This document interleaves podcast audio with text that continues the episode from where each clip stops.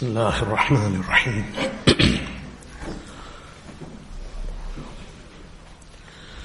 الحمد لله نحمده ونستعينه ونستغفره ونؤمن به ونتوكل عليه. ونعوذ بالله من شرور أنفسنا ومن سيئات أعمالنا. من يهده الله فلا مضل له ومن يضلله فلا هادي له. ونشهد أن لا إله إلا الله وحده لا شريك له. ونشهد أن محمدا عبده ورسوله صلى الله تعالى عليه وعلى آله وصحبه وبارك وسلم تسليما كثيرا كثيرا. أما بعد فأعوذ بالله من الشيطان الرجيم. بسم الله الرحمن الرحيم. إن الله وملائكته يصلون على النبي يا أيها الذين آمنوا صلوا عليه وسلموا تسليما. اللهم صل على محمد وعلى آل محمد كما صليت على إبراهيم وعلى آل إبراهيم إنك حميد مجيد اللهم بارك على محمد وعلى آل محمد كما باركت على إبراهيم وعلى آل إبراهيم إنك حميد مجيد Respected listeners, Assalamu alaikum wa rahmatullahi wa barakatuh. In the last dars, we were doing the tafsir of Surah Al-Balad. And unfortunately, we were rushed for time, so I rushed the end part of the surah, even leaving part of the surah out.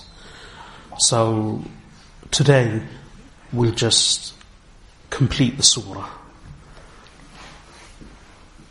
and to cover what's remaining.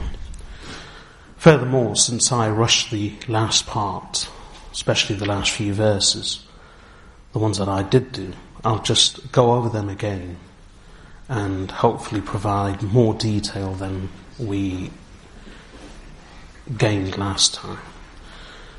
So just to recap, this is Surah Al-Balad, also known as Surah La Uqsim. And it's a Meccan surah, one of the earlier surahs revealed to the Prophet sallallahu alaihi wasallam when he first received prophethood in Makkah al-Mukarramah. I'll quickly go through the translation once more and then I'll begin commenting on the few verses that are remaining.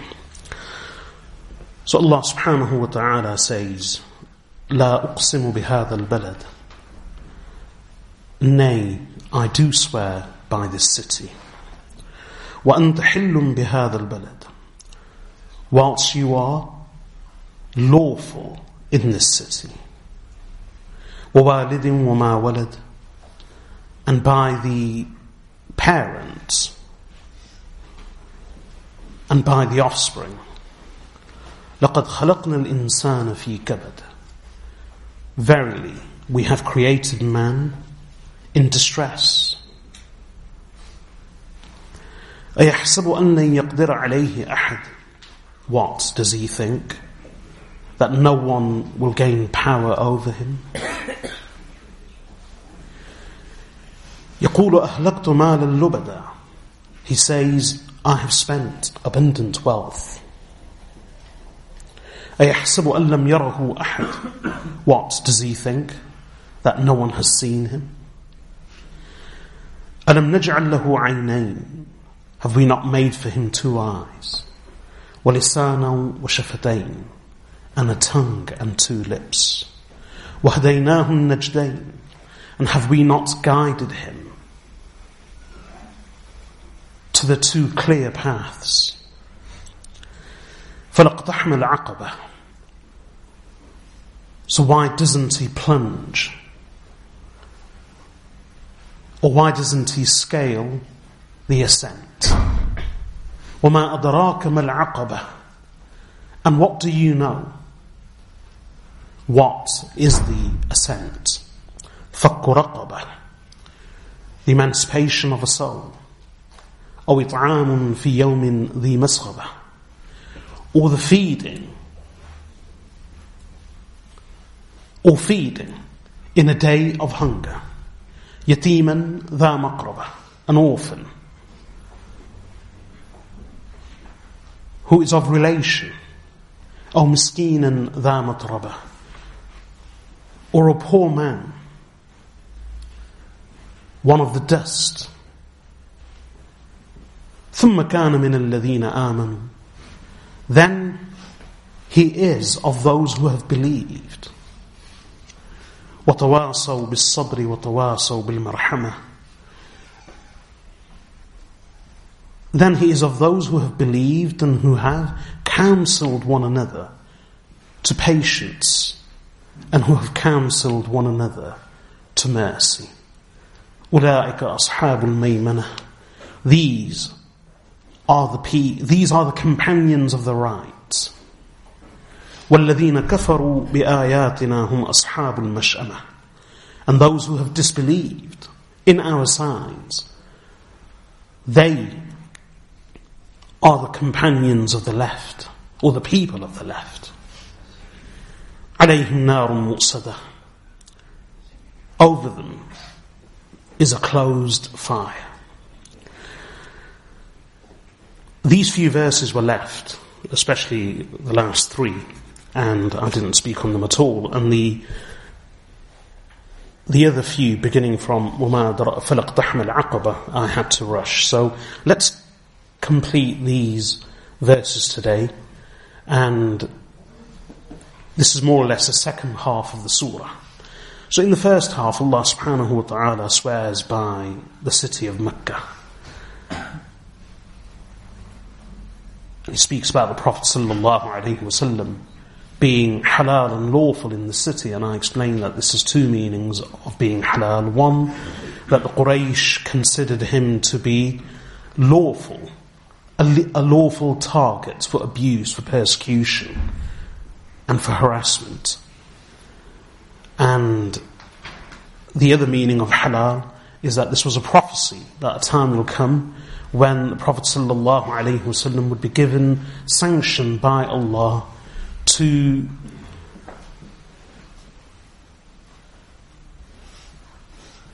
overlook some of the prohibitions of the sanctuary of Mecca. And that was only momentarily. Then, after having swear, sworn by these things, Allah speaks about the nature of man's creation and his existence on earth. That it's with great difficulty and it's under great duress. His existence is one of toil and turmoil, trials and tri- uh, tribulation. So that's his life, that's the nature of his existence. And yet man still seeks to make paradise on earth.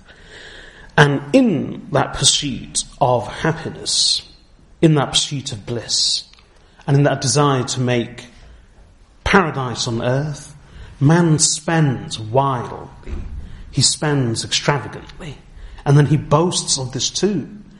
And after spending so much and still not discovering that happiness and joy, he says that I have spent a lot of wealth, I've spent abundantly, in good, in bad. And that spending of wealth ultimately leads him to a sense of entitlement and arrogance and delusion, for that's the very nature of wealth. It makes a person delusional. It gives him delusions of grandeur and power. So Allah reminds him that does he think that no one will have control over him? Does he think that no one has seen him? Does he think there is no accountability? Then Allah subhanahu wa ta'ala reminds man that look at the favors we have given you. We have given him two eyes, a tongue, two lips, and we have guided him to the two paths. Now, two clear paths of falsehood and of truth, of guidance and misguidance, of virtue, and sin. Now, these few things may seem rather simplistic to us, But in reality, they, rep- they are quite symbolic and they represent a lot. The power of sight. Have we not given him two eyes? The power of sight. And a tongue, the power of speech. Out of millions of species, man alone is able to speak, communicate, and converse. And we've guided him to the two paths. This is again symbolic and reflective of man's higher intelligence, his consciousness, and his conscience, his innate and intrinsic ability to distinguish truth from falsehood, good from bad. Then begins the next section of the surah. فَلَقْتَحَمَ الْعَقَبَةِ So why doesn't man, why doesn't he scale the ascent. And as I explained last week, iqtiham actually means to plunge, to rush into, to throw oneself at, even to penetrate the ranks. This is a real, this is the original meaning of iqtiham. So Allah subhanahu wa ta'ala doesn't say it in a mild manner, saying, فَلَقْتَحَمَ الْعَقَبَةَ why, why doesn't he spend? Why doesn't he do good? Why doesn't he do this? Rather, the word is quite strong, فَلَقْتَحَمَ الْعَقَبَةَ And both words are strong. Allah says, why doesn't he, man, plunge at al-aqaba, the ascent. now, there are many translations that can, that can actually be given for Aqaba. And all of them are correct. And more or less, they all refer to the same thing. One is, Aqaba is referred to as a very narrow, difficult to cross, unbeaten path high up in the mountain. That, that's extremely difficult to navigate and to travel along and to cross. And as a result of this meaning, all of them, why I say that there are many translations that can be given to Aqaba, and they are all very similar. Of course, they all refer to different things, but there's a common denominator. This is why the Arabs call all of these things Aqaba. And the common denominator is extreme difficulty. So aqaba also means an obstruction in the path, an obstacle. So all of the things that can, some of the things that can be called aqaba are a mountain pass, a high, a gradient, a very steep side of a cliff or mountain, an obstruction or obstacle on the path, a very narrow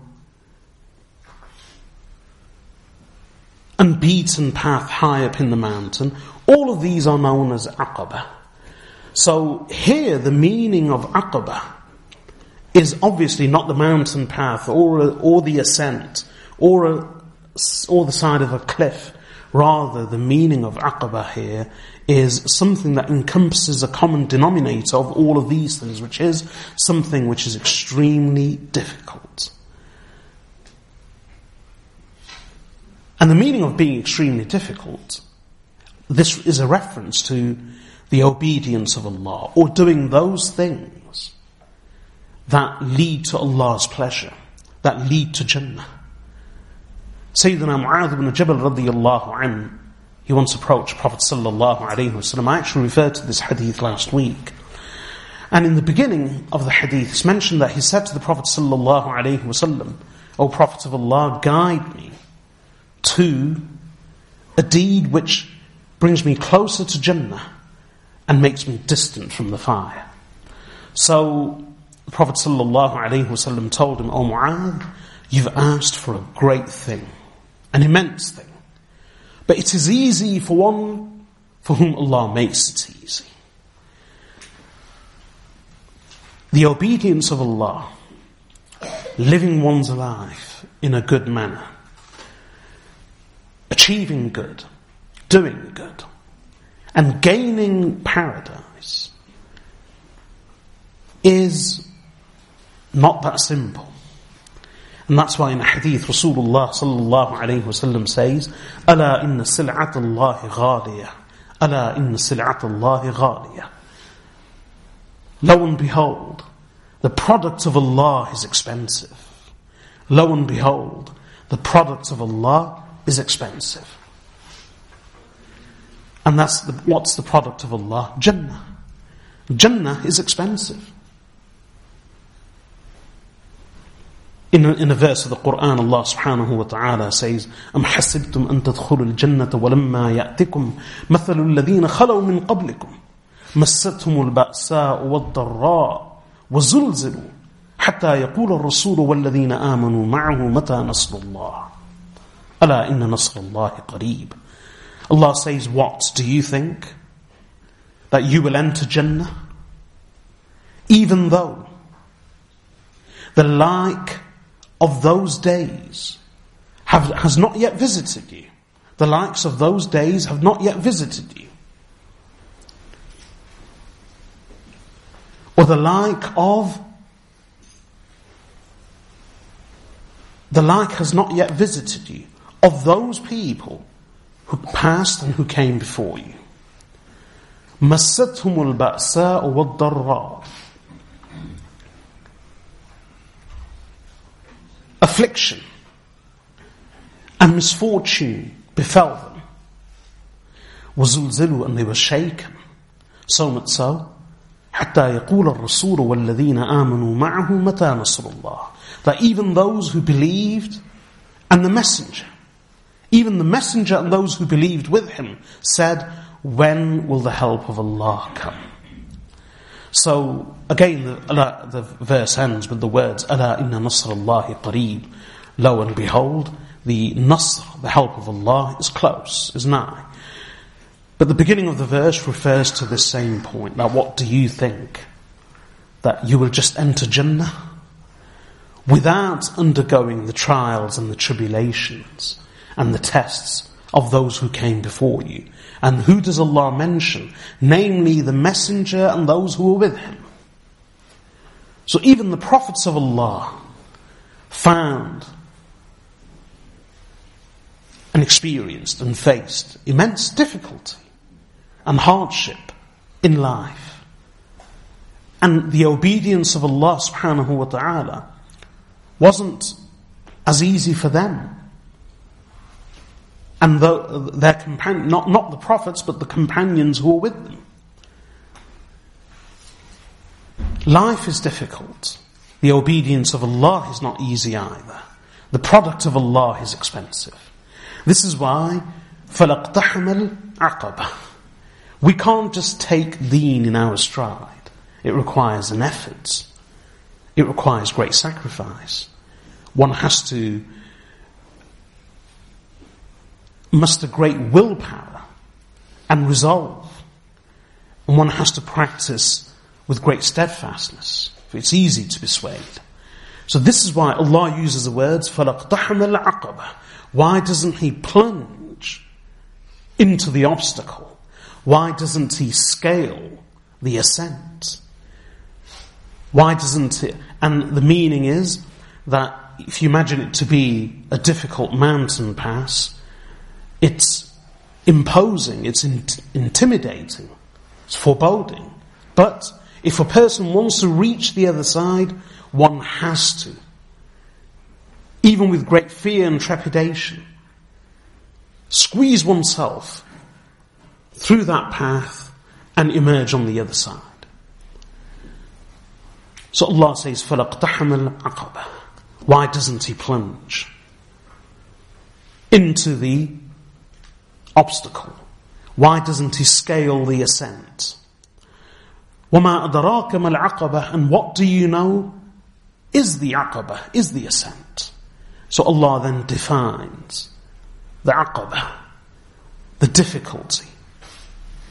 But a difficulty which, if negotiated, navigated, which if overcome, leads to great relief and success. Like any obstacle. like any difficult path, if a person crosses it, you don't arrive at it and turn back. You overcome it. You make a strenuous effort and you try to reach the other side. So it's not easy. But once it's done, once it's achieved, after that, beyond that lies great success. So here too, Allah says the aqabah. What is the aqabah? Allah mentions a few things. One, fakku raqabah. The freeing of a soul. The emancipation of a soul. أو إطعام في يوم ذي مسغبة or feeding on a day of hunger يتيما ذا مقربة feeding who?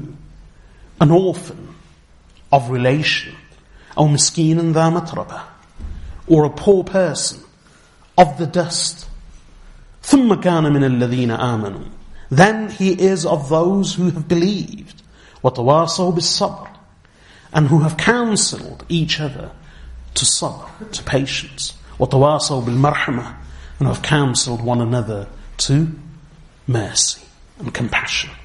Allah says, أولئك أصحاب الميمنة. These are the people, the companions of the right.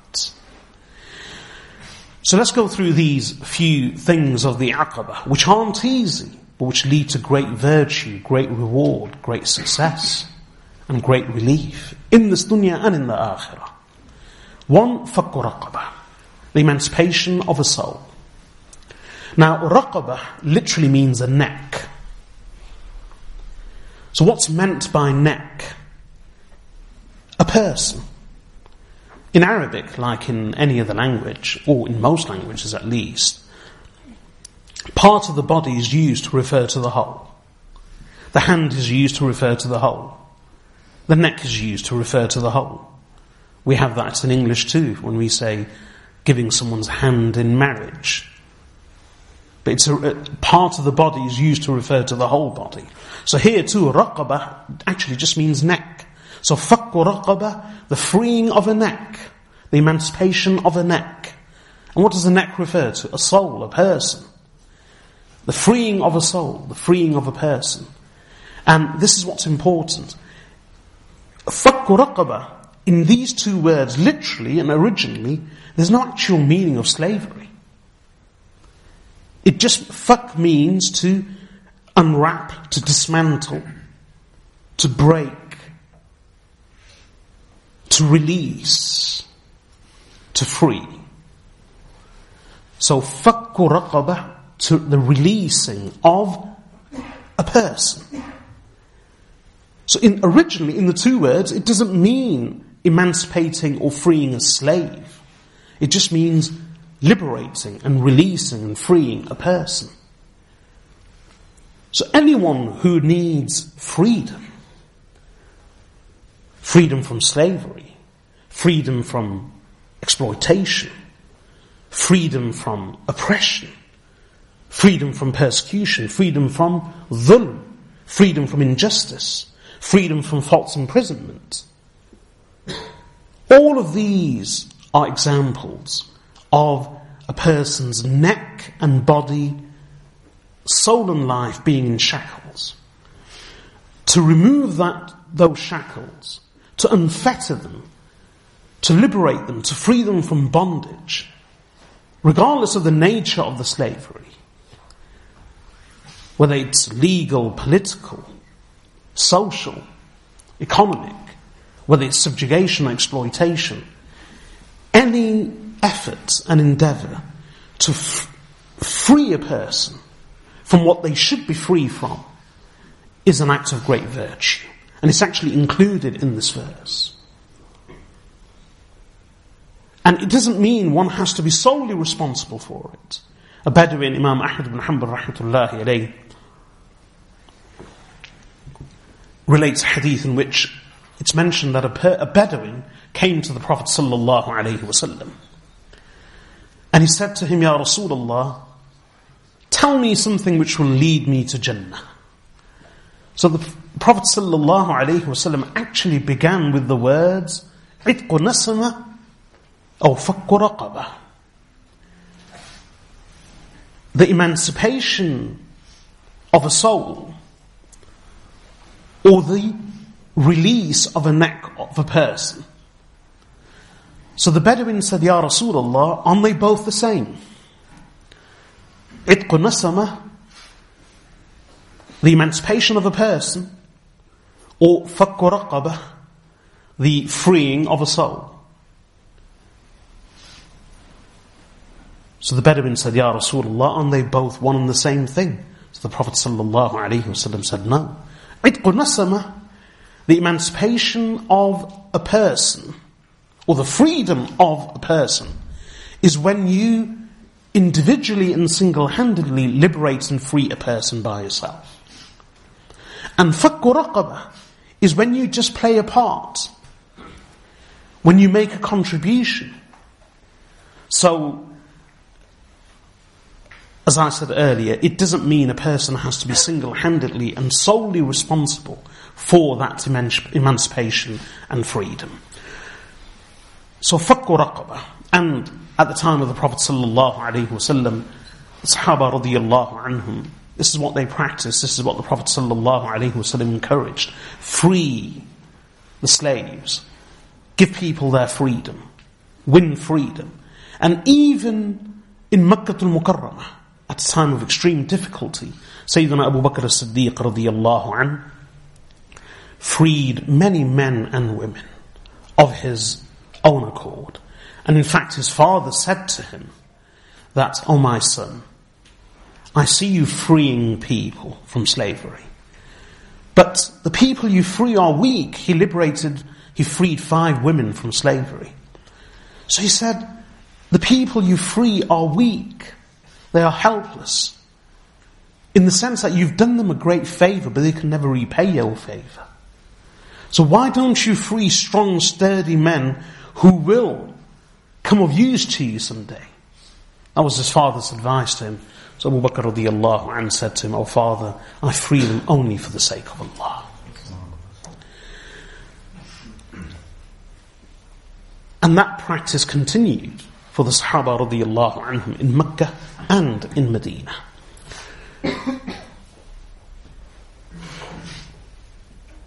In fact, in the Quran, Allah subhanahu wa ta'ala encouraged the believers, the Sahaba radiallahu anhum, to free slaves, to emancipate people. And this is in relation to those who are actual slaves, who are owned by others. Allah subhanahu wa ta'ala and His Rasul sallallahu alayhi wasallam encourage them to free as many as possible. And even for small things in the Quran, if a man likened his wife to his mother, it was, it was a particular phrase that the Arabs used. And by using that phrase, it was symbolic and it was a reference to their separation and their divorce. They would normally say, Anti aliyya ka ummi. That the man would say to the wife, You are to me like my mother. Again, literally the back of my mother. So, referring to a part, sorry, mentioning a part, but referring to the whole. So, Anti alayya kadhahri ummi, you are to me like the back of my mother. And meaning, you to me, you are like my mother. So, if someone said that amongst the Arabs, what they were actually saying is that you are now as haram for me as my own mother. So, it was actually a divorce or a separation. But in Islam, that no longer remains a case. It's much more qualified and there are rules about it. But one of the rules is, as Allah mentions in Surah Al-Mujadala, that once a person says these words, then in Islam, the ruling is that the husband has to either has to, now has to make a choice, either ratify those words by an actual divorce, by confirming it and saying saying it and confirming it, or by reconciling with the wife. But if a person does so, then they have to pay a kafara they have to pay a compensation.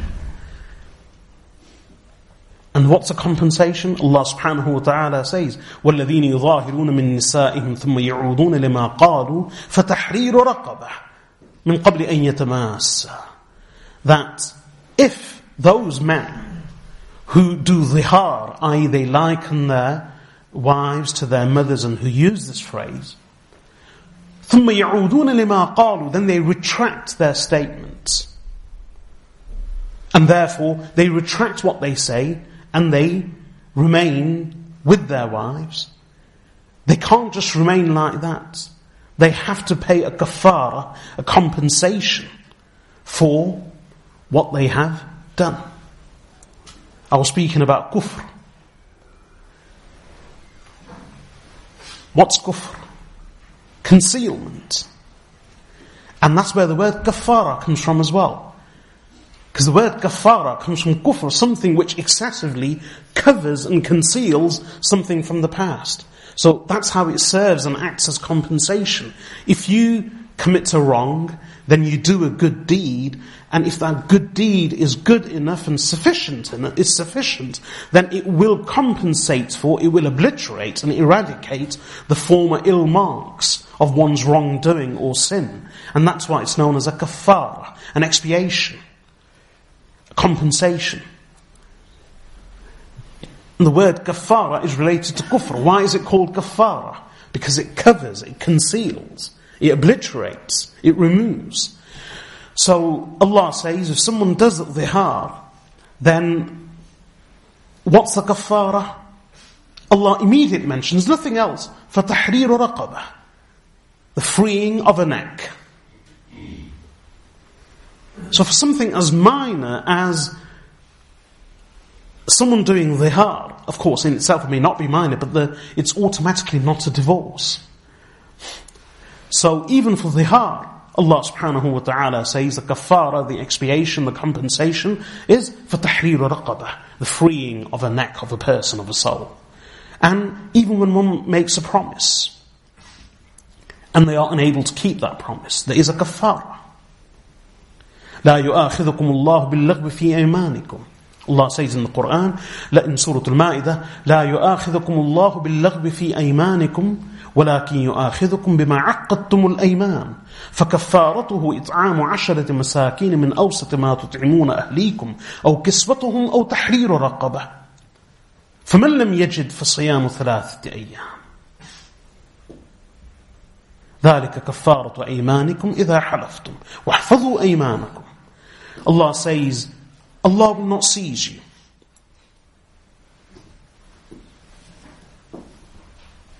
For your vain oaths. And the meaning of vain oaths is when a person says, takes Allah's name in vain.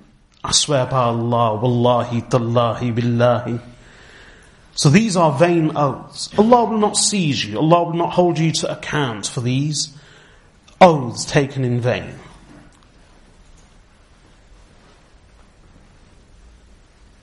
ولكن يؤاخذكم بما عقدتم الأيمان But when you make a promise that you will do something or you will adhere to something or abide by something, then, and then you take an oath on that, that's not taking Allah's name in vain.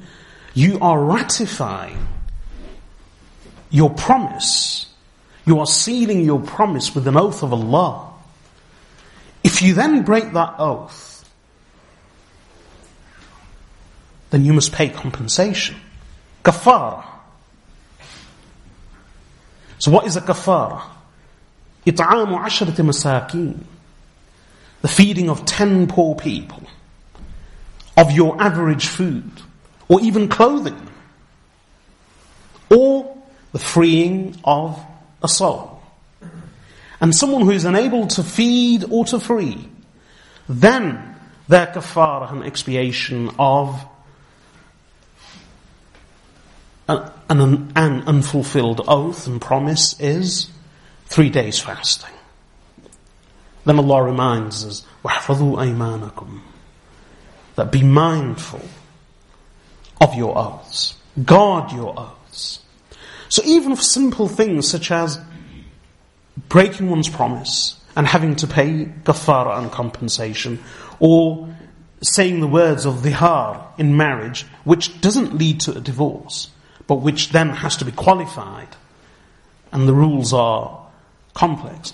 Allah subhanahu wa ta'ala has prescribed the freeing of souls, the freeing of people as a kafara, as an expiation. So something as simple as that. That shows how encouraged the Sahaba radiallahu anhum were by Allah and His Messenger sallallahu alayhi wasallam to free people. So فَكُّ رَقَبَةً أو إطعام في يوم ذي مسغبة or feeding people. This is the second thing of aqaba. Now aqaba, like I said, it's not easy, it's difficult, it's hard. So the first one is freeing people, the second thing is feeding people, to free people, to feed people to feed people, not just in feasts, or to entertain. في يوم ذي مسغبة. Because even when we feed people, it's a gift, it's not sadaqah. I, when we feed friends, family, when we attend functions, banquets, or invitations, when we host and entertain, then this isn't an act of charity, it's not sadaqah. It's a form of hadiyah. Of course, we may be instilling love in one another, we may be honoring one another, and that's a virtue in itself, but ultimately it's not sadaqah, it's not charity. Because, as I said, that can hardly be altruistic. There is always a kickback. There is always a gain. We feed people, we win their love, we win their admiration, we win their recognition. We win their future favour. It's a currency. And this is what's important. Currency is not just pound notes and coins. Currency is not just a bank balance. Currency is anything which serves as a means and a power for you to be able to achieve something. Power itself is currency. Influence is currency. Position is currency.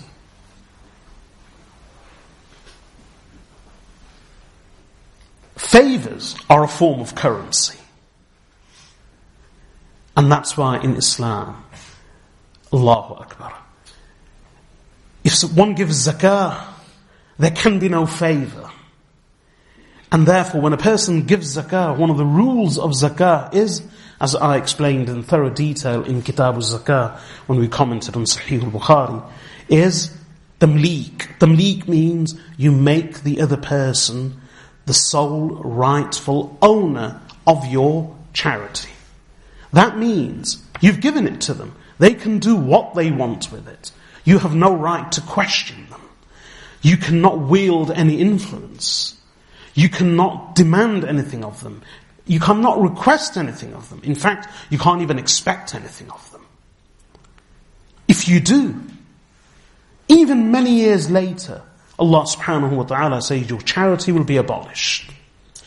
Very beautiful example, Allah says, O believers, do not destroy, do not abolish your charity. Through two things, bil man wal adha. Through boasting. This doesn't mean boasting as an arrogance or boasting to others, but more it means bil man. Man means when you oblige the other person. You make them feel obliged. You make them feel, you make them realize that you've done them a favor. Man actually means announcing one's favor, especially to the recipient of one's charity and donation. That's one thing. Adha two is harm or trouble. And what this refers to is pressure. So when we give in charity, the two things are man and adha that we must avoid. Man is by boasting or announcing of our favour to anybody, especially to the person who is the recipient of our donation. To make them feel obliged, to make them feel as though they are indebted to you in any way, that destroys one's charity.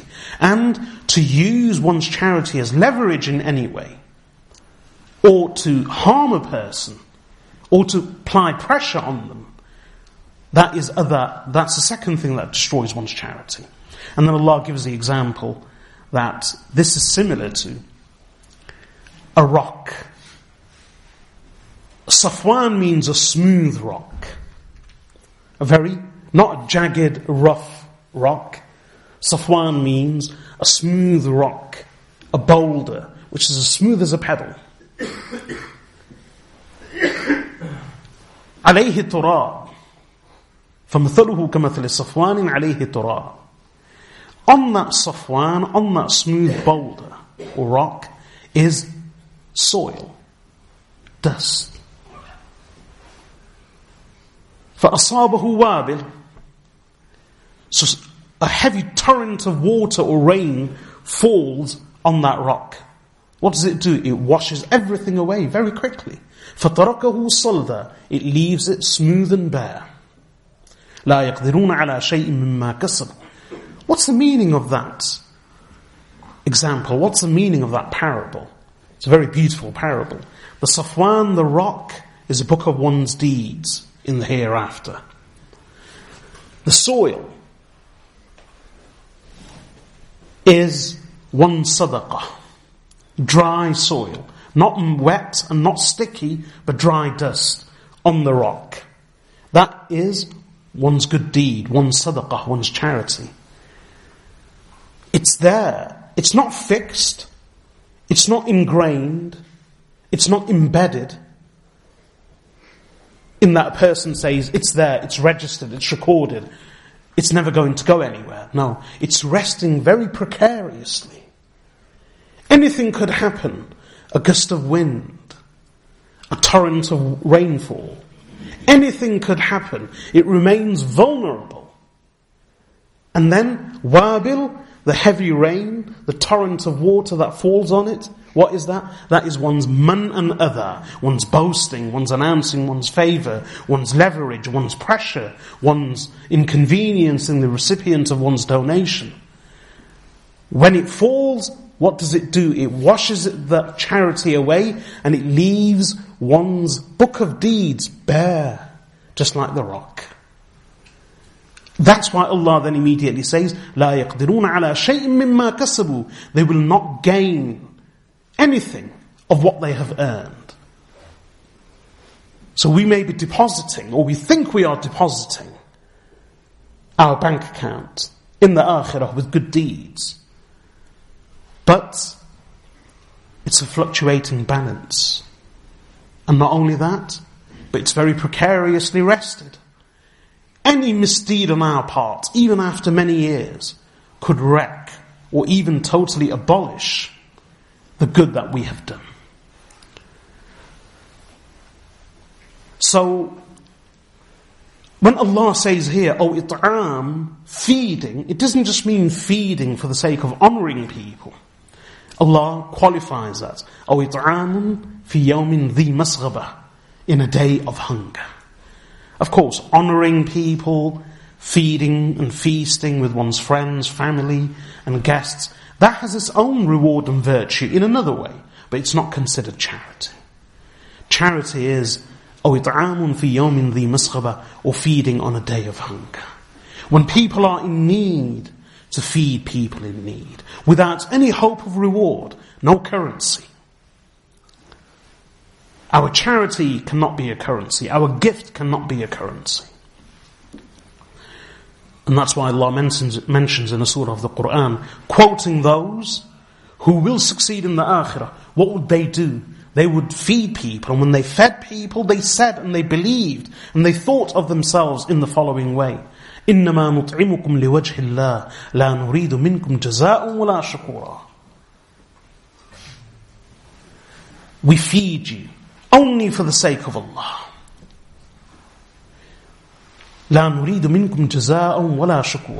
We do not seek any reward from you, or even gratitude. That is the meaning of charity in Islam. When a person gives, and they don't expect thanks, if they even feel momentarily that the person never showed any gratitude. The person never said thank you.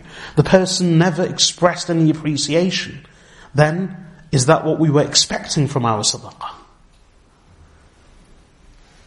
those who give sincerely, they give in such a way that لِوَجْهِ اللَّهِ لَا نُرِيدُ مِنْكُمْ جَزَاءً وَلَا شُكُورًا We seek no reward from you, nor even gratitude, not even thanks. And there's another beautiful phrase about giving charity. وَتَثْبِيتًا مِنْ أَنفُسِهِمْ Allah mentions that in the Quran.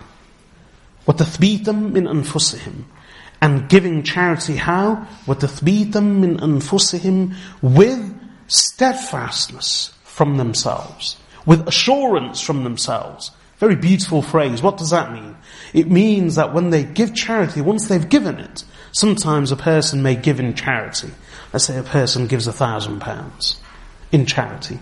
And then afterwards, they may not financially feel the pinch, but in their heart at least, there's an element of doubt. should I have given that much? What about if I need some time? If there's even the slightest regret, that affects one's charity. So what the meaning of what the tathbitan min anfusihim is, they give it with assurance from themselves. When they give, they give, it's gone. They are happy. There is not a moment of pang or regret. There is not a single pang of regret. There is no hesitation, no reservation whatsoever. They are content. They've given their charity in the name of Allah. They don't expect any reward or thanks or gratitude, nor do they even think about it again, except how would the Sahaba radiallahu anhum think of their charity? They would give and they would be fearful that has Allah accepted our charity or not. So,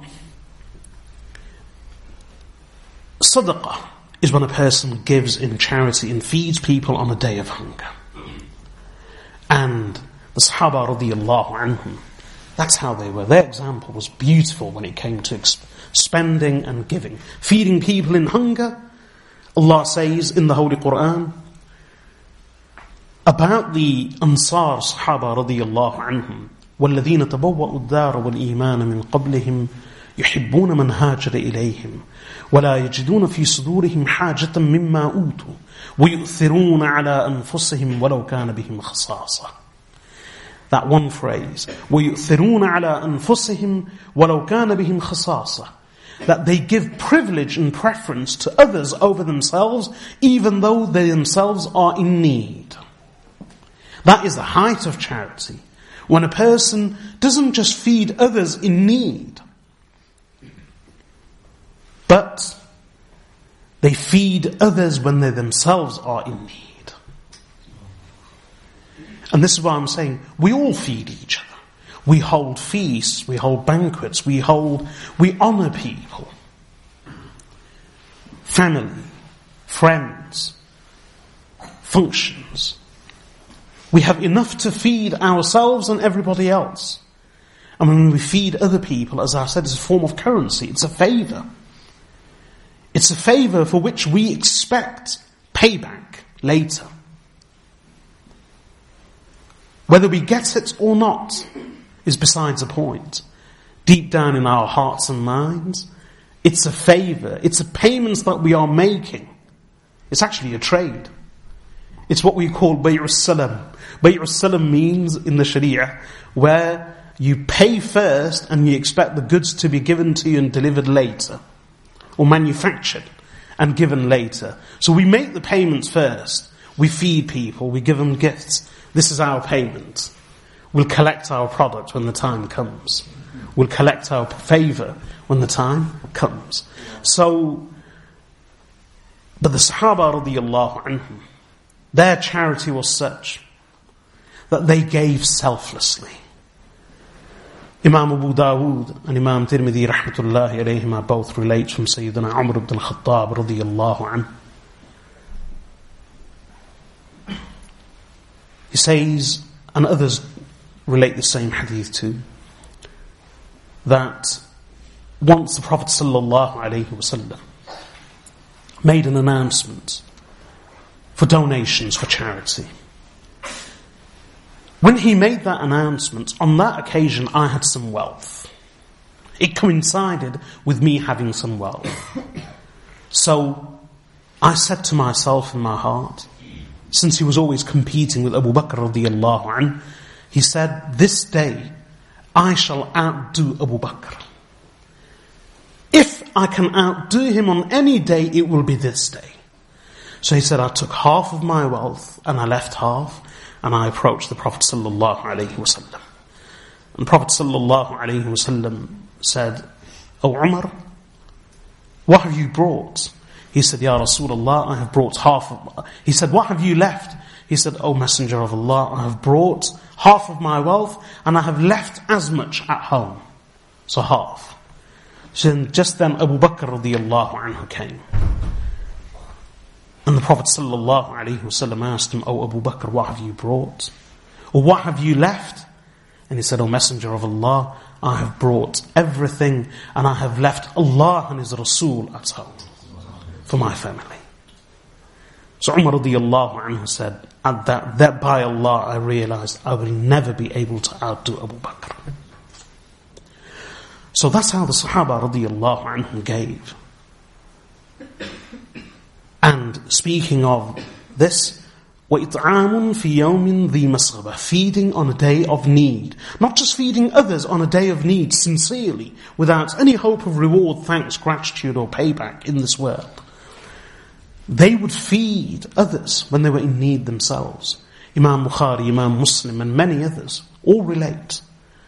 Very beautiful hadith that one night the Prophet ﷺ was approached by a companion who said to him, Ya Rasulullah, I am in great need. So the Prophet ﷺ sent a messenger to one of the wives and inquired, Is there any food at home to feed this guest? So the wife replied, By Allah, I only have water. There is no food in the house. Say salam to the messenger, sallallahu alayhi wasallam, and inform him that there is no food at home, only water. So he came back, the Prophet sallallahu alayhi wasallam sent him to another wife. One by one, he went to all of the wives of the messenger sallallahu alayhi wasallam, and this was, these were the homes of the messenger.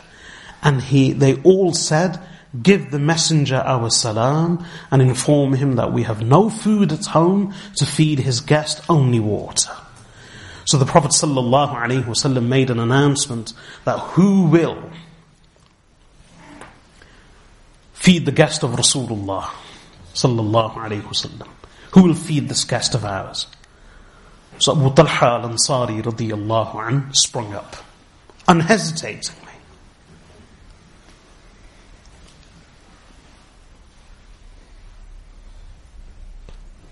He didn't call home to ask. Unhesitatingly, he sprung up and he said, I will, O Messenger of Allah. Now the latter part of the hadith will explain why humorously said he didn't call home, he didn't inquire from home first. Because he arrived at home. He took the guest, he arrived at home, and after he arrived at home, he said to his wife, Umm Sulaym radiallahu anha, that do you have any food in the house? Allahu Akbar. So she said, only enough for the children. So Abu Talha al-Ansari said to her, let us not hold back with the guest of the Messenger of Allah. This night we are honored for we have the greatest guest. So he said, dim the lamp. Put the children to sleep.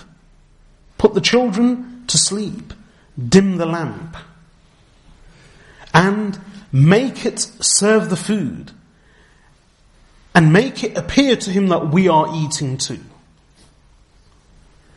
So they sat down. She put the children to sleep. They sat down. They had no food whatsoever. And she dimmed the lamp and in the words of the hadith is mentioned, some of the narrations, that they were acting by lifting their hands to their mouths as though they were eating morsels of food. Yet they were hungry. The guest ate. The next morning, the next day, Abu Talha al-Ansari radiyallahu anhu says, when my time arrived to visit the Messenger sallallahu alayhi wasallam, he had a regular time, as did the other Sahaba radiyallahu anhum, when they would regularly go to visit the Messenger sallallahu alayhi wasallam. So when the time arrived, and I went to see him, the Prophet sallallahu alayhi wasallam said to him, said to me, what did you and your family do last night? What did you do, what did you two do last night? So Abu Talha al-Ansari radiallahu anh momentarily thought, and he actually says in the narration, that for a moment I feared that my guest had complained to the Messenger of Allah about me. Then the Prophet sallallahu alaihi wasallam straight away said, Jibreel alayhi salam came to me and informed me that Allah has marveled at what you and your family did yesterday. And he revealed a verse of the Quran, وَيُؤْثِرُونَ عَلَىٰ أَنفُسِهِمْ وَلَوْ كَانَ بِهِمْ خَصَاصَةً That they give privilege and preference to others over themselves, even though they are themselves in need. Then Allah ends the verse with the words, وَمَن يُوقَ شُحَّ نَفْسِهِ فَأُولَٰئِكَ هُمُ الْمُفْلِحُونَ And whoever is saved and protected from the greed and the avarice of his soul, then these are the ones who are successful. True, it's greed. It's greed that makes us hold on to everything that we have. It's greed that prevents us from sharing. Once we can get rid of that greed, then not only are we successful, as Allah says, we will be clean hearted. So, the second thing of the aqabah, first thing is freeing people, the second thing is feeding people, but feeding people specially in when they are in need.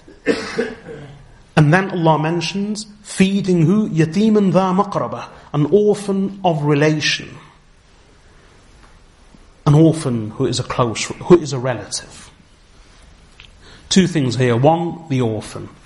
This requires a whole topic that's dedicated to just the rights of orphans and the virtue of looking after orphans. The Prophet sallallahu alaihi wasallam was an orphan. His father passed away before he was born whilst he was still in his mother's womb. His mother passed away when he was only six years old. And he was left without a father, a mother, or any brother or sister, no siblings. So more than anyone else, the Prophet felt and experienced and lived the life and the ordeal of an orphan.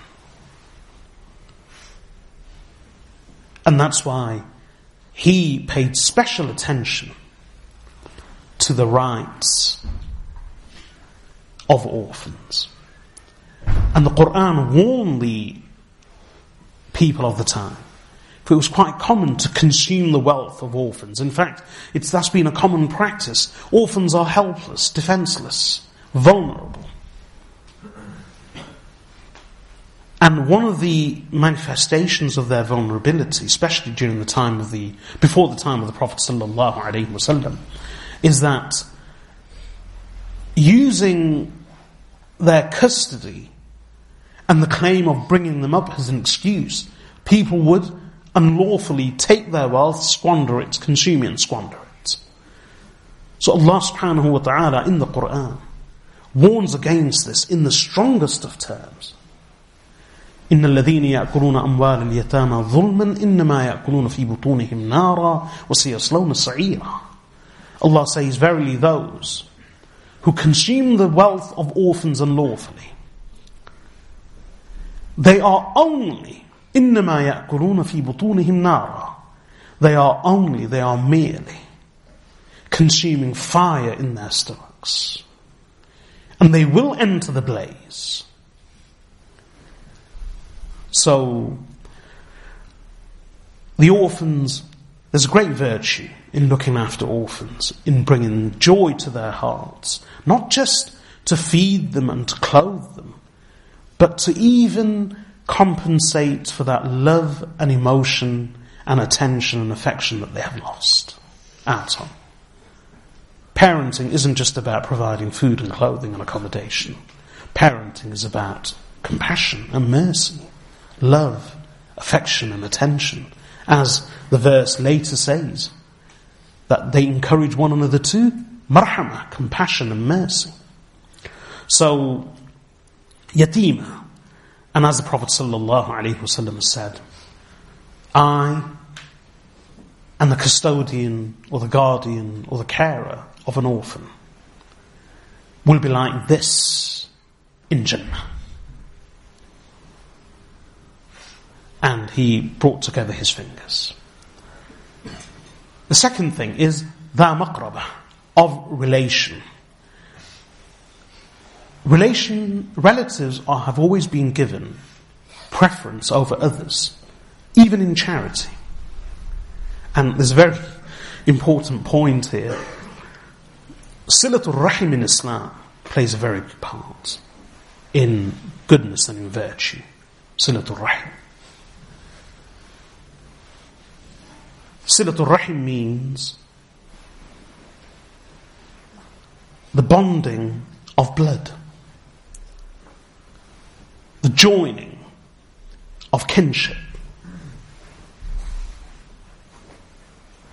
In Islam, that praise that plays a very big part. And that's why in the hadith, the Prophet ﷺ says that if someone gives in charity to a relative, he shall enjoy two rewards. One, the reward of charity, sadaqah, and the other reward of silatul rahim, of bonding one's blood and joining one's kinship. And if someone gives to a non-relative, then they shall enjoy the reward of sadaqah, but not of silatul rahim. And silatul rahim is very important in Islam.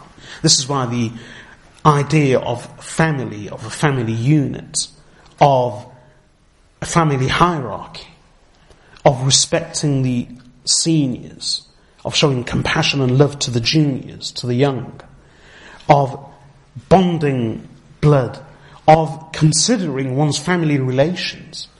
That is extremely important in Islam. And Allah warns about that in the Quran. Allah encourages us to be mindful of that in the Quran.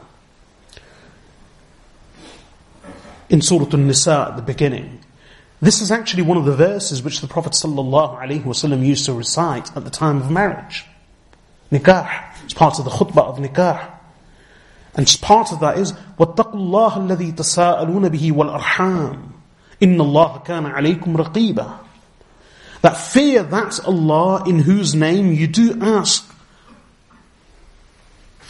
for marriage of one another. وَالْأَرْحَامِ and fear the relations. Fear Allah in these relations too.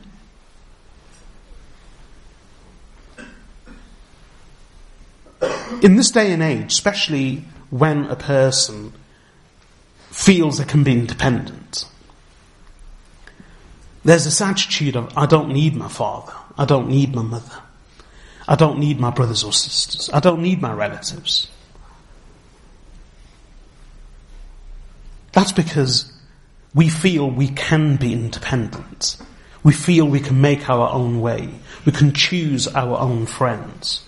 We are not in need or, in, or dependent on our relatives in any way whatsoever. But traditionally, people have always been dependent on one another.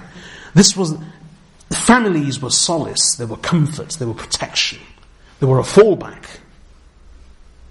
So, and it should be done sincerely. I've related the story before. My father, rahmatullahi alayhi, there was a scholar, I used to visit him with my father. He was very old, he was one of my father's teachers. And my father was very close to him, and I would visit him with my father. My father said to me, Do you know how pious he is? Let me give you an example of Silatul Rahim. He said, This teacher of mine, as is common, happens in families, a family member, his own family member, their child was married to his child. in fact, his daughter.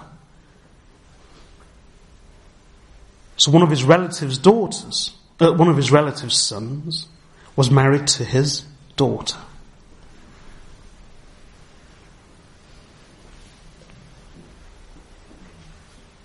And he mistreated her. And having mistreated her, he divorced her. And not only, there's a long story, I don't want to go into the details, but along with, and there was another son married to another daughter. So along with sons mistreating their wives and divorcing their wives, who were his daughters, that same family member also confiscated his lands, which he had in another country. Since he was here and he never had access, permanent access to those lands and to that property. So he was left impoverished. And yet every year, I believe in Ramadan, he would send money to that same family member. So my father said to him that they have done all of this to you. And you still send money for them. You still send gifts. You still send money to them. And his reply was silencing. He said, whatever they've done is between them and Allah. But I still have a duty to practice Silatul Rahim. And that's mentioned in the hadith. Prophet sallallahu alayhi wasallam says, ليس الواصل بالمكافئ ولكن الواصل الذي إذا قطعت رحمه وصلها the reciprocator is not the one who bonds relations. the reciprocator is not the keeper of kinship or the bonding or the bonder of blood. The bonder of blood and the keeper of kinship is one who when his relations are severed, he joins them. So the meaning of the hadith is, all this virtue about keeping good relations, bonding blood, and maintaining kinship with one's family members, it's not simply by reciprocation, whereby he does good, so I do good. He keeps it good with me, so I keep it good with him. The Prophet ﷺ says, this isn't silatul rahim. You are merely repaying, you are merely reciprocating. You're just being equal. The wasil, the keeper of kinship and the bonder of blood, and the real person who exercises silatul rahim is one who when the other person severs their relationship, cuts their ties of kinship, removes their ties of blood, this person, despite that, moves forward and joins relations, keeps the kinship, bonds of blood. And subhanAllah, this example of my father's teacher is a perfect application of that hadith. So there's much emphasis in Islam, and this comes down to charity as well. How many of us would think that when it comes to giving in charity, we should give preference to those who are in need amongst our relatives first, rather than anybody else. We are quite willing to give in charity to people who are totally anonymous and who may be thousands of miles away, which is good. It's an act of virtue. Undoubtedly, it's good. But for some reason, we tend to hide our wealth from our own closest relatives. And we would refuse to spend on them, even if they are in need. Whereas in Surah Al-Baqarah, Allah subhanahu wa ta'ala mentions in that verse, ليس البر أن تولوا وجوهكم قبل المشرق والمغرب ولكن البر من آمن بالله واليوم الآخر والملائكة والكتاب والنبيين وآتى المال على حبه ذوي القربى واليتامى. والمساكين وابن السبيل والسائلين وفي الرقاب وأقاموا الصلاة وآتوا الزكاة والموفون بعهدهم إذا عاهدوا والصابرين في البأساء والضراء وحين البأس أولئك الذين صدقوا وأولئك هم المتقون It's a very long verse in which Allah praises the believers of many, for many good deeds. But subhanAllah, before all of the good deeds that are mentioned in this lengthy verse, The first thing after belief and iman in Allah is wa'at al-mal. He gives ala hubbih in the name of the love of Allah or despite the love of wealth to whom? Dawil qurba, to one's relatives. Wal yatama, and to orphans. Wal masakeen, and to the poor and needy. So even the masakeen and even the yatim comes after one's own relatives.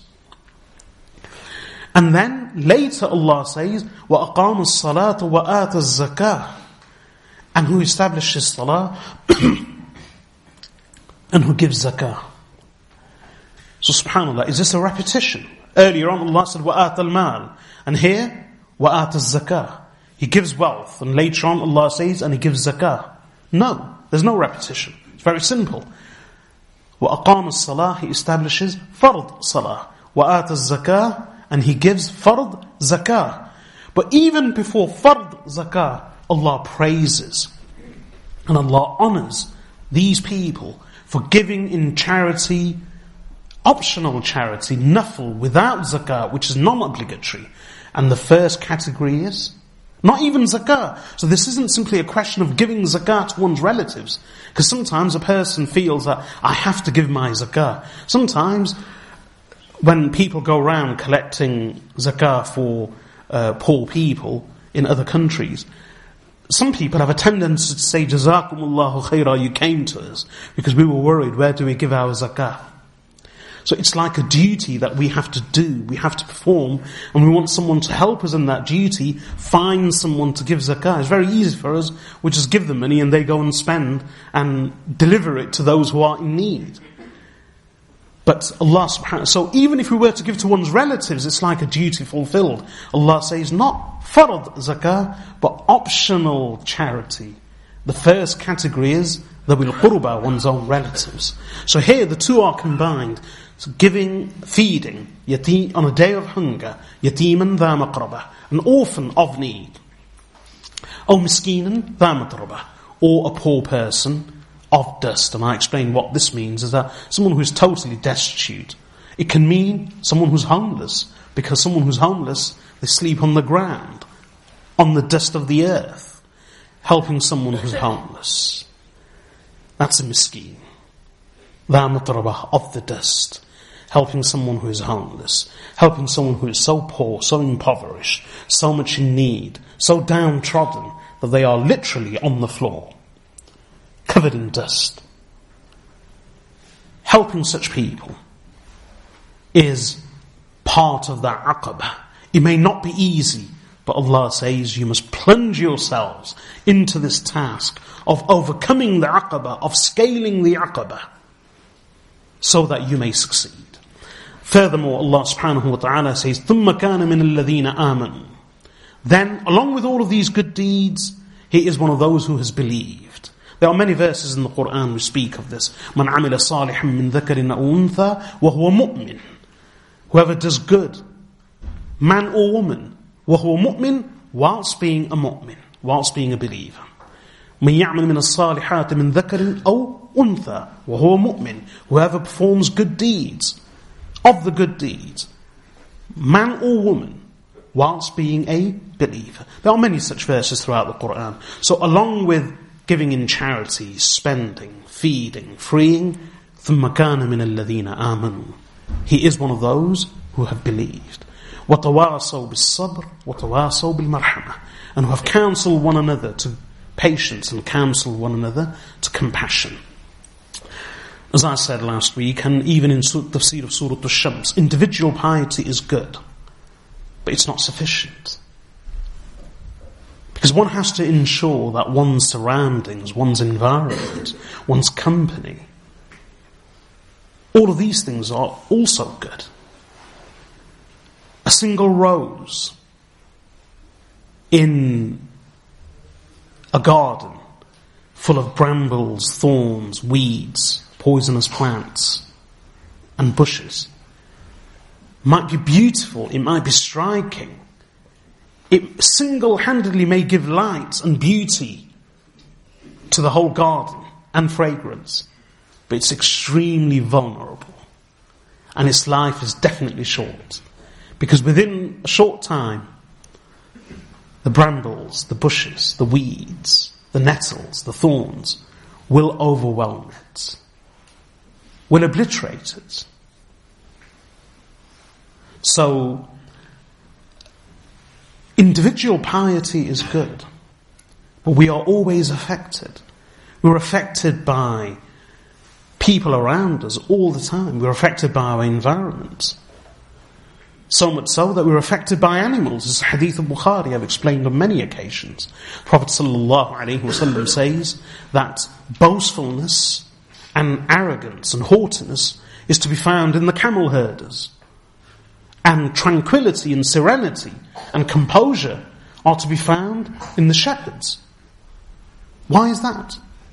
Subhanallah, the meaning is uh, as Hadith of Bukhari and others, that the camel herders, they spend their time with camels, and camels are very difficult to control, very stubborn, very obstinate, very hard headed, temperamental, unpredictable. And one cannot call camels humble. So all of that boastfulness, harshness, that temperamental behavior, he actually finds its way somehow into the camel herders and the shepherds. They're surrounded by sheep and goats, and they are so docile, cute, lovely, humble, serene, tranquil, docile, obedient. It takes one little puppy to control a whole herd.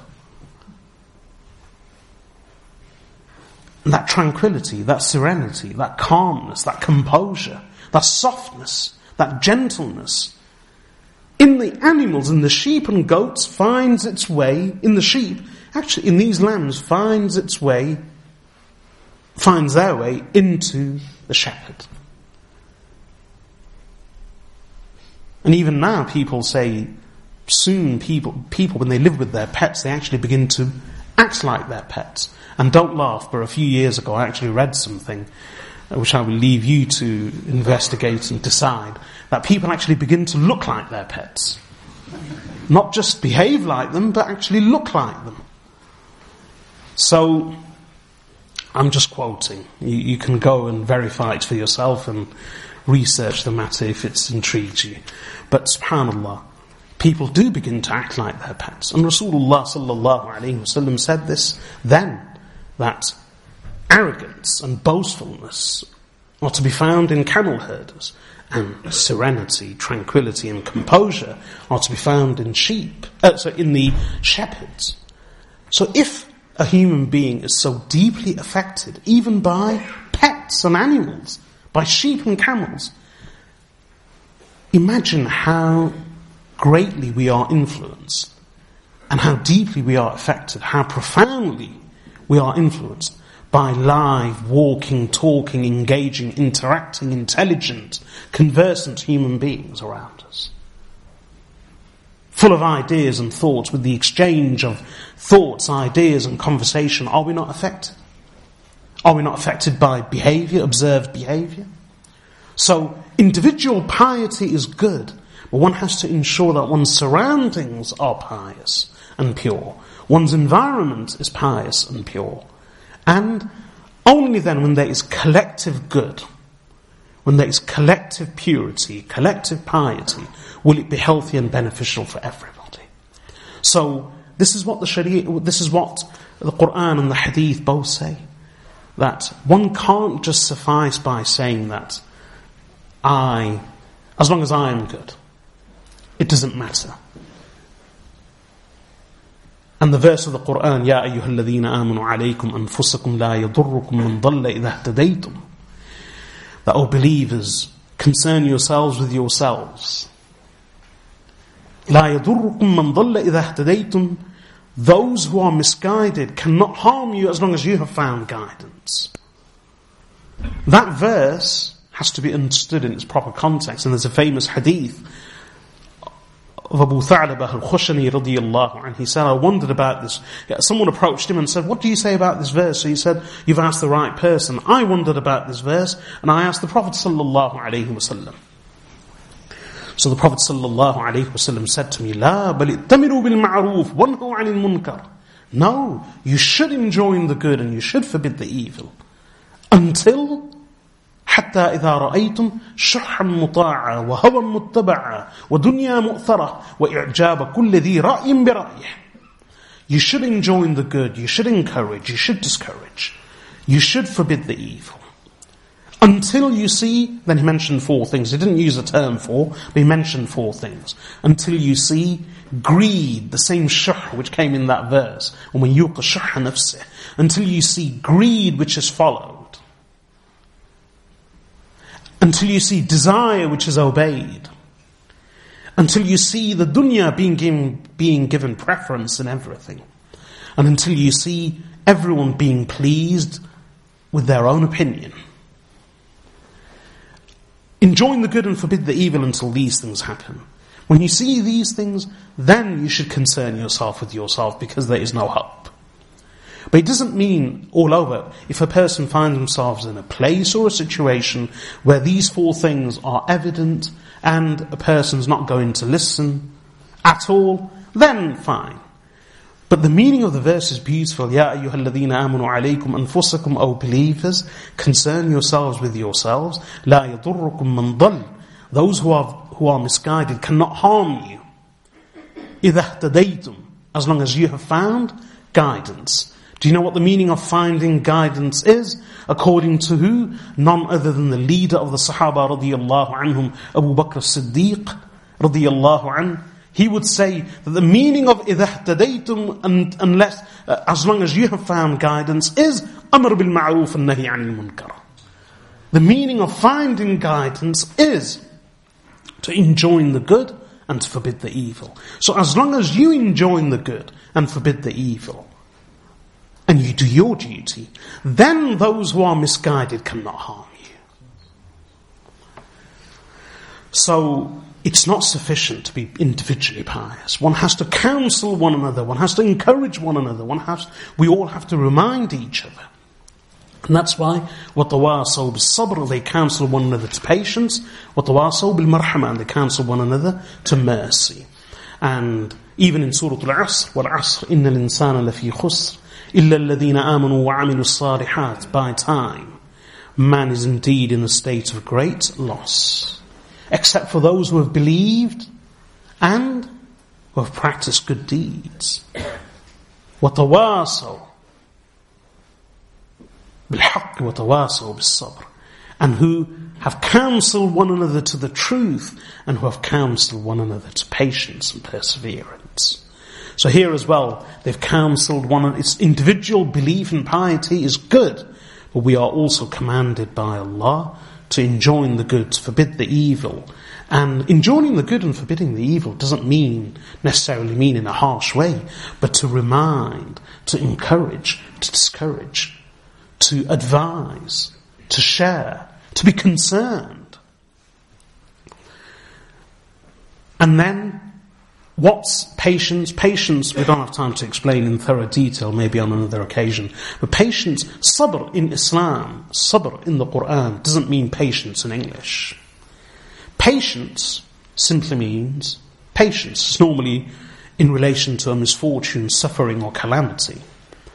And sometimes we misunderstand patience to mean suffering in silence. That's not what patience is. Patience in Islam refers to steadfastness, perseverance.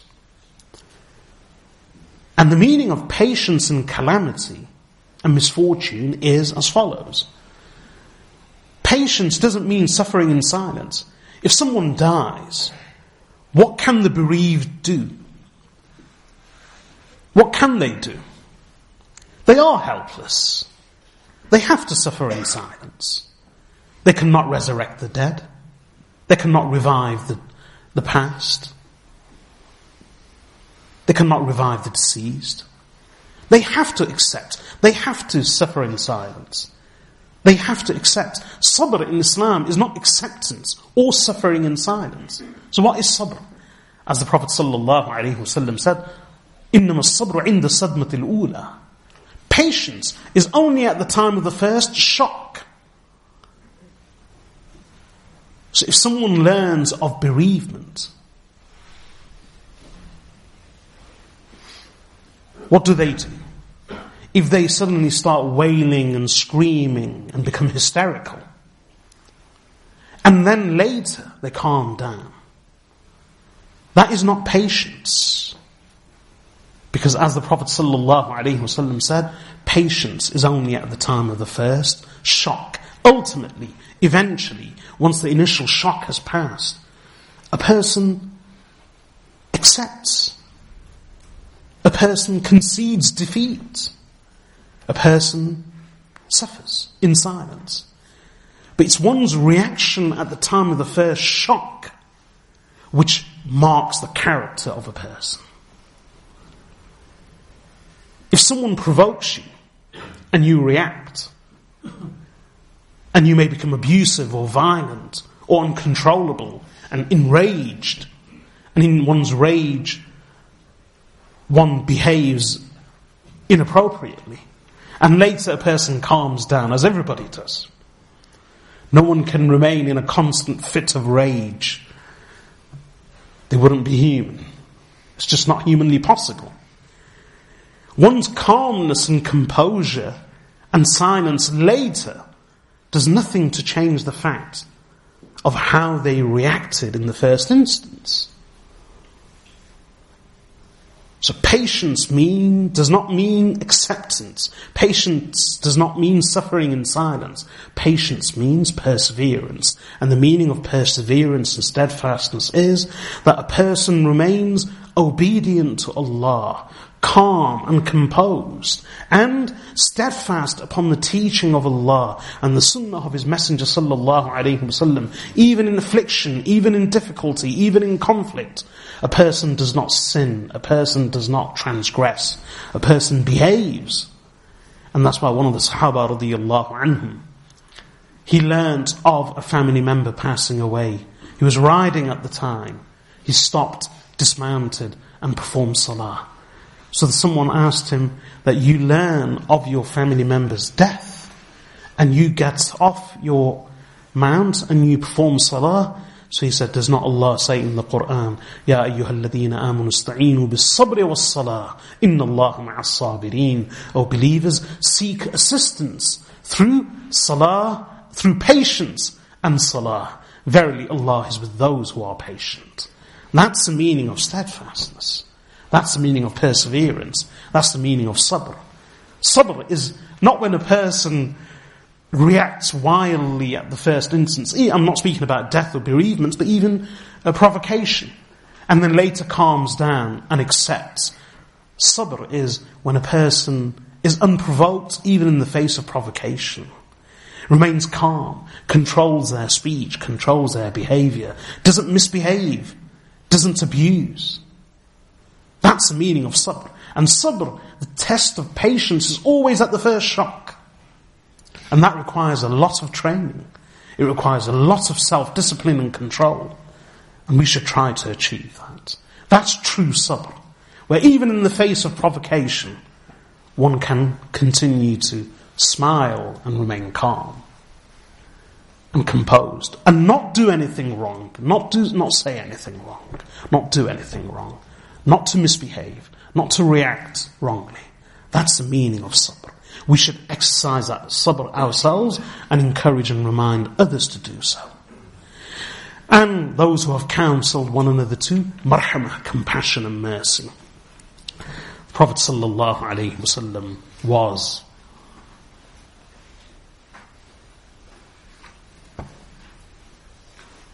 the perfect example of compassion and mercy. He was even asked to curse the enemy. And when asked to curse the enemy, on the day of battle, he actually said, Allah has not, إِنَّمَا لَمْ عُبَثْ لَمْ عُبَثْ لَعَانًا I have not been sent as one to curse. I've been sent as a mercy. And he was rahmatan lil alameen, as Allah says, وَمَا أَرْسَلْنَاكَ إِلَّا رَحْمَةً لِلْعَالَمِينَ We have not sent you except as a mercy for the worlds. And that means mercy and compassion to everyone. I was speaking about family earlier on. Children. Let us follow in the footsteps of the Prophet. He showed love and compassion. He showed marhamah and mercy to young, to old, to men, to women, to children, even to animals. Even to animals. And what kind of compassion and mercy to children? Not just to one's own children, but to others' children. And that's not that easy. Normally we grow up in masajid. As I've said on many occasions, we grew up in the masjid. So we will witness how parents would behave, how older people would behave. You would always see them, especially in Taraweeh Salah, in Ramadan, shouting and berating everyone else's children. Their own children are running around and wreaking havoc in the masjid. But they're always shouting at everybody else's children and never their own. And then other parents shout at other people's children and never their own. Our children can never do any wrong. We always consider other children. We make many excuses for our own children, our own loved ones, but no excuses, no concession for anybody else. But it's, to some degree, it's human nature. But subhanAllah, even considering that, Look at how the Prophet ﷺ treated other children by Allah. He treated other people's children and strangers with more love and compassion than we could ever treat our own children. Sayyidina Anas ibn Malik radiyallahu anhu says, I served Rasulullah sallallahu alayhi wasallam for 10 years. Never once did he say uff to me. Never once did he berate me. Never once did he scold me. Never once did he say to me, why did you do something for something I shouldn't have done, or why didn't you do something for something I should have done? Ten years, subhanAllah. And he served him. He was an attendant like a page boy who would run errands. Once he sent him. So he went. But Anas says, like any child, I was reluctant to go, so I came outside and there were children playing, so I began playing with them. So the Prophet ﷺ realized that he was delayed, so he came out and he found him playing. So he came up behind him and put his hands behind, on his eyes. When Anas radiallahu anhu realized this was the Messenger sallallahu alayhi he said, Ya Rasulullah, I'm going, I'm going. Subhanallah. And that was with other people's children. And as I mentioned in the hadith last week, Imam Abu and Imam Tirmidhi rahmatullahi alayhima both relate from Sayyidina Abdullah ibn Amr ibn al-As radiyallahu anhuma, who says, the Prophet sallallahu alayhi wasallam said, and this is normally the first hadith which most students of hadith hear from their teachers. It's known as al-hadith al-musalsal bil-awwaliyah. The hadith which is chained by precedents. So, student, hadith are chained. So the teacher does with the hadith exactly as his teacher did with him. And his teacher received the hadith in the same way as his teacher received the hadith before him.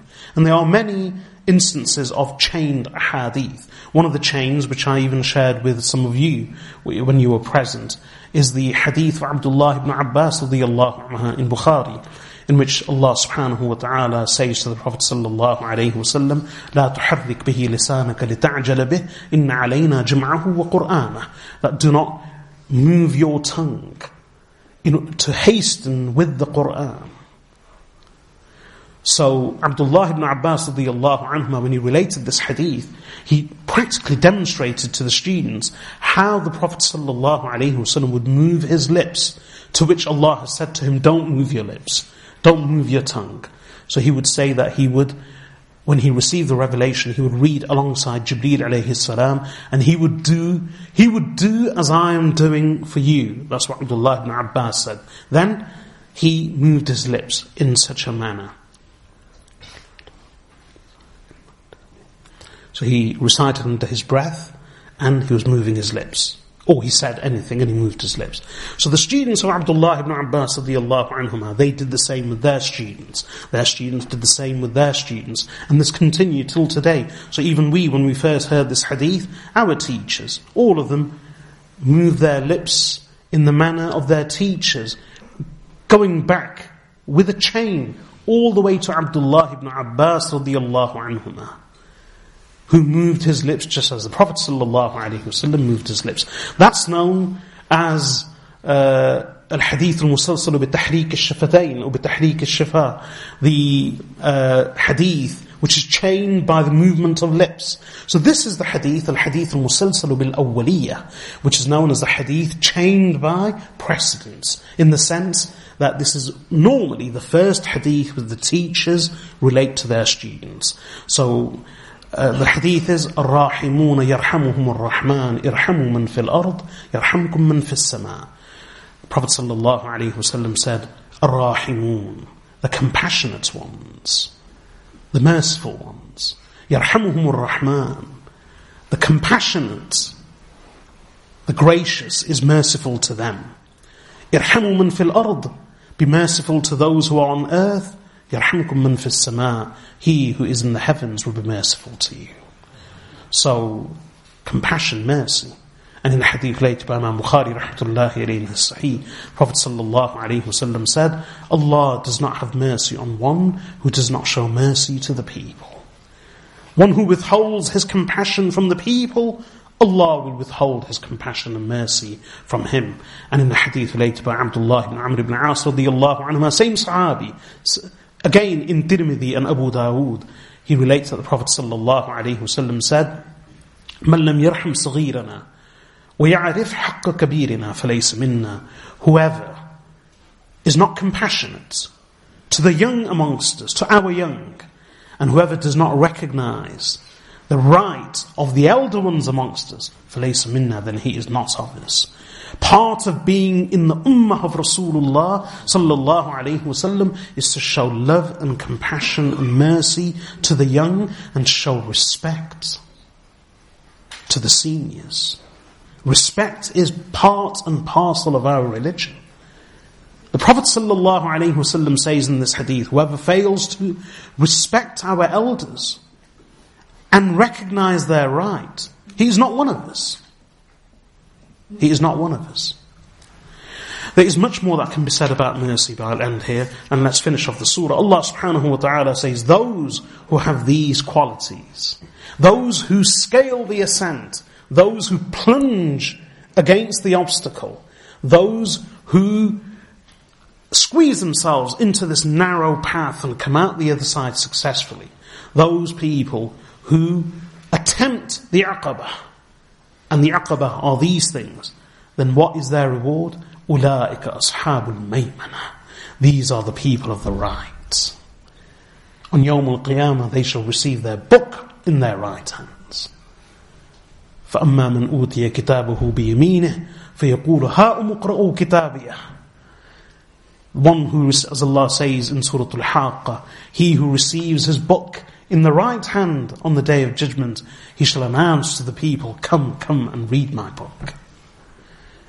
Verily, I am sure that I have received my reward. And then Allah mentions quite a lot of His rewards. And then, وَأَمَّا مَنْ أُوتِيَ كِتَابَهُ بِشِمَالِهِ And as for one who is given his book in the left, then he shall wail so Allah ends the surah with the words, أُولَٰئِكَ أَصْحَابُ الْمَيْمَنَةِ These are the companions of the right. وَالَّذِينَ كَفَرُوا بِآيَاتِنَا هُمْ أَصْحَابُ الْمَشَّمَةِ As for those who have disbelieved in our signs, they are the people of the left. عَلَيْهِمْ نَارٌ مُؤْصَدَةٌ Over them is a fire closed. I won't explain this in more detail because this has already been covered. عَلَيْهِمْ نَارٌ مُؤْصَدَةٌ in a similar phrase in Surah Al-Humazah. So refer to Surah Al-Humazah at the end. May Allah subhanahu wa ta'ala enable us to understand, may He make us amongst those who do scale the ascent and who do attempt the aqabah and make us amongst those who are worthy of such deeds and of being of the right and being given our book of deeds in the right hand on يوم القيامة وصلى الله وسلم على عبده ورسوله نبينا محمد وعلى آله وصحبه أجمعين سبحانك اللهم وبحمدك نشهد أن لا إله إلا أنت نستغفرك ونتوب إليك This lecture was delivered by Sheikh Abu Yusuf Riyadul Haq and has been brought to you by Al Kawthar Productions. For additional lectures and products, please visit www.akstore.com. We can also be contacted by phone on 0044 121 771 3777 or by email via sales at akstore.com. Produced under license by Al Kawthar Productions all rights reserved for Al-Kawthar Productions and the author. Any unauthorized distribution, broadcasting, or public performance of this recording will constitute a violation of copyright.